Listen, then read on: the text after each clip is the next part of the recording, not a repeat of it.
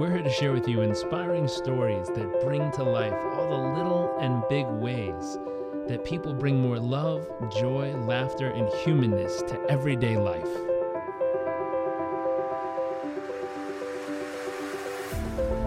Our focus is the hunt for those little moments that refuel the human soul and reminds us what life is really all about. I invite you to sit back, enjoy the moments, enjoy the stories, the adventures, and the journeys.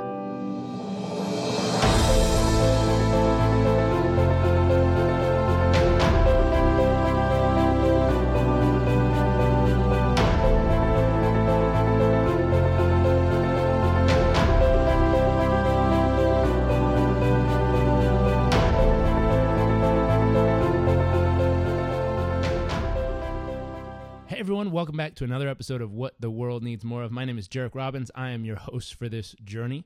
Today we are joined by special guest Nick Friedman. Nick, thank you for joining us. Uh, thank you very much. I appreciate it.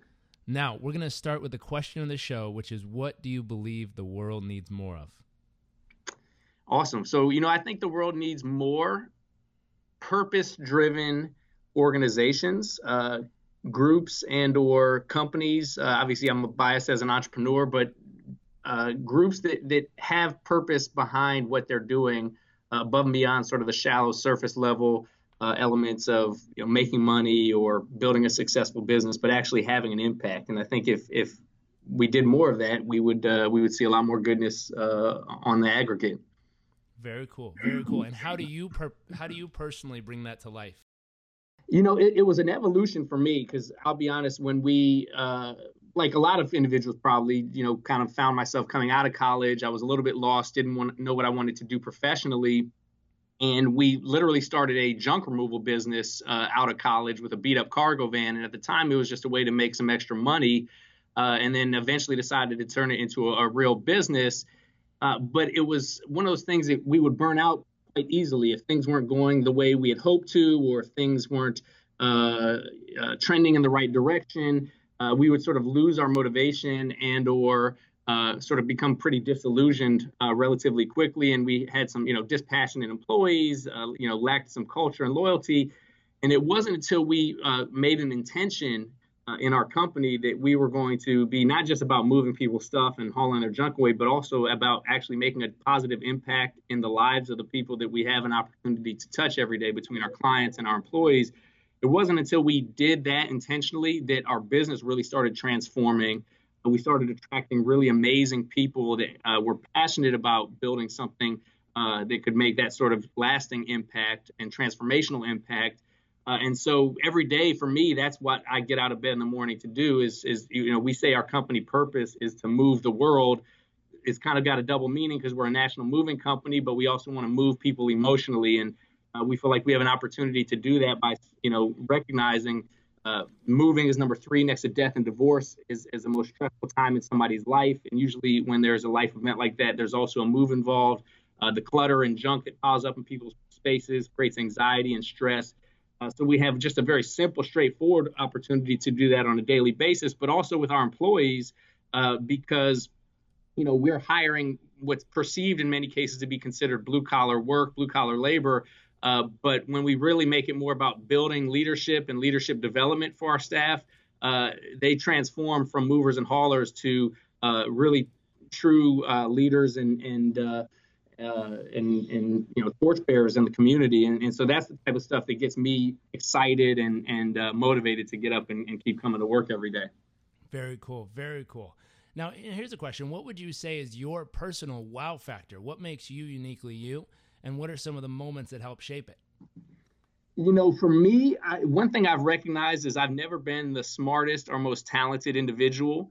Uh, I think back to my, you know, pee wee basketball and soccer days growing up, uh, I was never the the naturally good player. But what I've lacked in talent, I always made up for uh, with with hustle and grit. And so I, would be the one who would dive after the loose, loose balls on the basketball court, or the one that would kind of put his uh, you know body in the way to take that charge and and kind of give up uh, uh, you know sacrifice to help the team out. And realized very quickly that I could uh, at least move forward, if not excel in some cases, by uh, just leveraging that uh, that hustle and that grind. And so I've applied that in my business as well. I mean, I'm always enamored when I go to entrepreneurship conferences and you know the, I meet these amazingly talented, smart individuals that uh, you know are just able to sort of see around corners and see the next angle of the next big thing. We took a very simple concept in our business, trucks and labor. We put a funny name to it, college hunks hauling junk.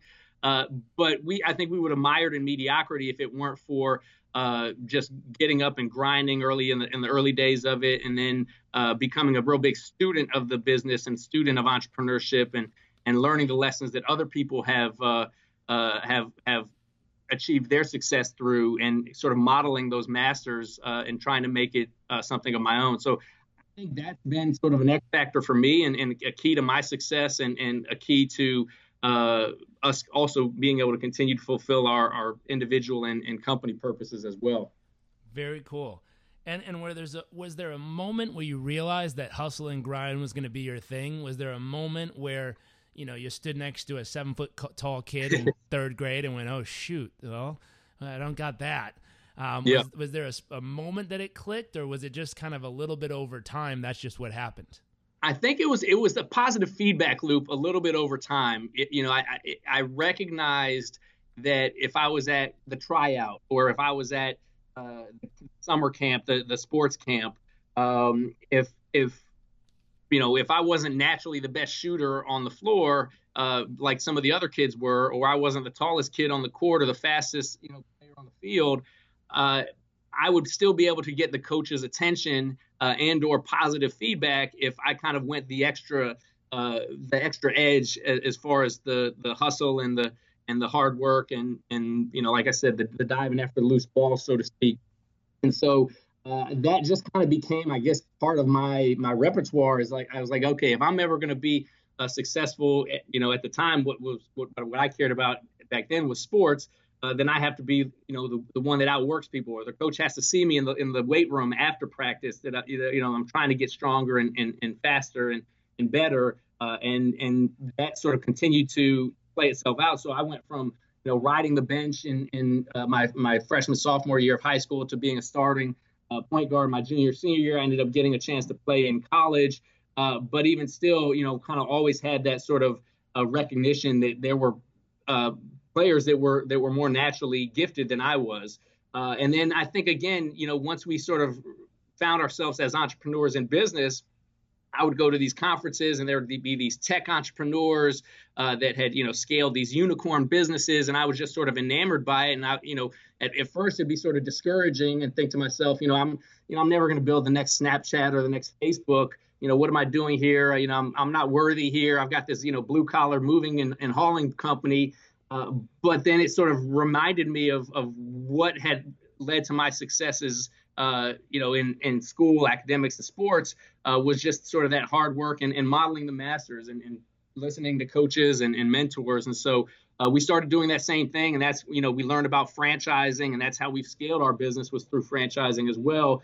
Uh, so that's sort of been the, the the evolution, I think, of that wow factor that you mentioned, and you know it, it's just a reality that I've come to embrace and, and accept. And I think it, you know, is something that probably holds true for, for anybody, uh, you know, that's out there. And of course, there's always the people that are going to have the magic combination of talent and hard work. Uh, and and that's you know obviously when when you know you see the Tiger Woods or the Michael Jordans or Le- LeBron James of the world that, that literally uh, you know supersede you know greatness. But uh, but for for me that I feel like was a you know pretty average uh, you know from a from athleticism and, and smart standpoint, uh, I was able to get further ahead uh, in life uh, by uh, embracing the, the, the work ethic and and the grit factor as well. Wow! Now here's a question for you: What's a moment that made you feel incredibly humble? Mm. The uh, you know the, the the probably the thing that that sticks out in my mind is we were on the very first episode of Shark Tank uh, on on uh, ABC, the TV show. And at the time, we had never seen the show, so we didn't really know what to expect. We didn't know who the sharks were.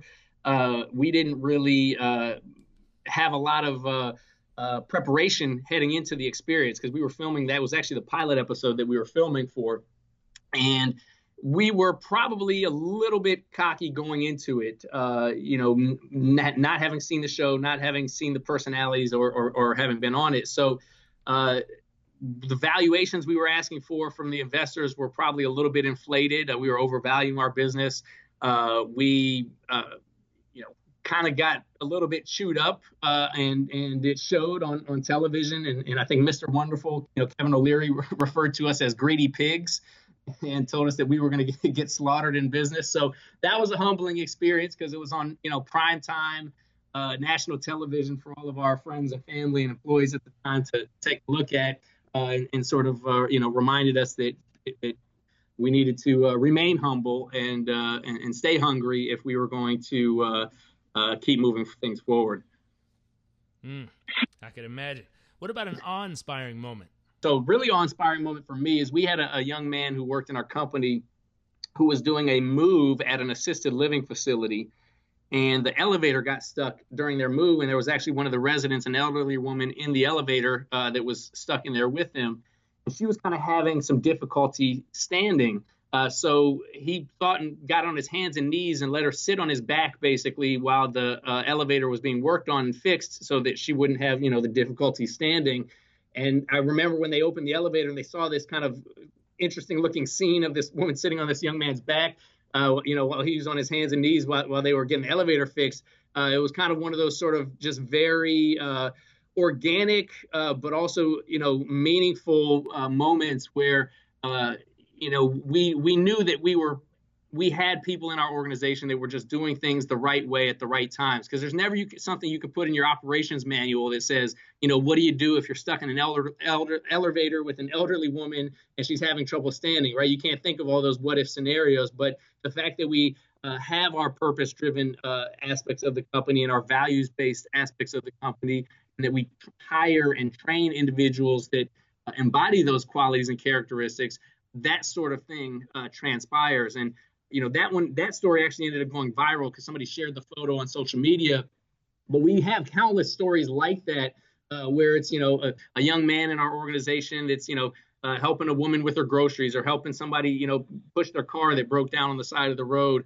Uh, and, and, those sorts of things are just uh, i think for me uh, reinforces my my faith in humanity and, and, and makes me feel good about uh, you know about the potential that we, have as a you know world our next question is what's your greatest fear? Uh, Derek, I'll tell you, man, my, my greatest fear uh, is is probably uh, what what a lot of people struggle with, and, and I call it uh, the FOMO, the fear of missing out. Uh, and to me, that's both a blessing and a curse.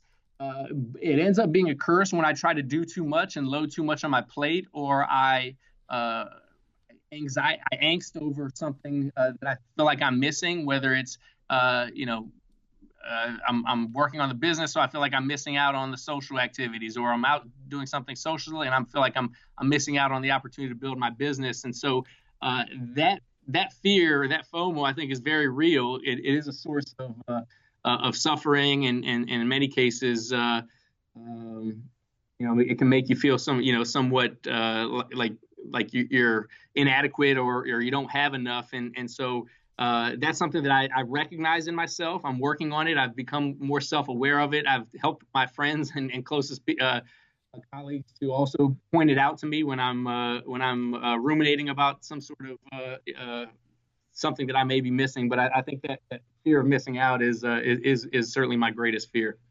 Gotcha. And what are you most excited about for your future? You know, right now, I, I would say I'm most excited about uh, on the family front. Uh, I've got a beautiful four-year-old daughter and a two-year-old daughter that are just, uh, you know, incredible, and they're also very humbling, by the way, because you can come home from a, a, a busy day of work and think you're on top of the world, and, and they can cut you right back down to size and, and remind you, you know, uh, uh, that, that, you're not that cool. But um, uh, so I'm very excited about that aspect of the future and just kind of being a part of that that experience. Uh, for our business, I, am just so excited about the continued evolution and growth. I mean, we've uh, we've got over 100 franchises around the country today, uh, and we've got a, just a really incredible, passionate group of franchise owners and employees uh, that are excited about building the brand and making a positive impact in, in the lives of the people we we serve. Uh, and so to watch that evolution and not be as mired in the entrepreneurial startup grind that I was in the early days, uh, I think I, I, will be able to sort of enjoy the, the that continued evolution because the business is, is, bigger than than myself at this in my business partner at this point. Uh, so here, here's our next question. We're going to switch sections to what we call our nuts and bolts. This is the tactical, tangible, practical, applicable side to our show. And the first question here is where do you currently focus the majority of your thoughts and time and effort each day as of right now? Mm. So, interesting timing for that question because my uh, my intention for 2019 has to be has is to be more in the present moment. You know, I read the uh, the Power of Now by by Eckhart Tolle uh, just at the end of the year around Christmas time, uh, and it really struck a chord with me because I it helped me realize that I spend so much of my thought and time and, and energy mentally uh, thinking about the future, or thinking about what's next, or what I'm hoping to achieve. Uh, and and rarely do I take that moment to sort of pause and and, and be present and uh, be reflective on on where I am currently. Uh, so I would like to say that that's where I'm spending most of my energy is in the present and my in my time and, and, and mental uh, focus. Uh, I think I still uh, drift into the future a lot more than than I'd like to, but my intention for for 2019 is to uh, be more mindful, be more present, uh, and just kind of be more aware of my existing surroundings and, and, circumstances, and, and not be as quick to to w- worry about what's happened in the past or or angst over what what what might happen in the future. Smart, very smart. Now, here's a question: What is the key to your success and all that you're up to?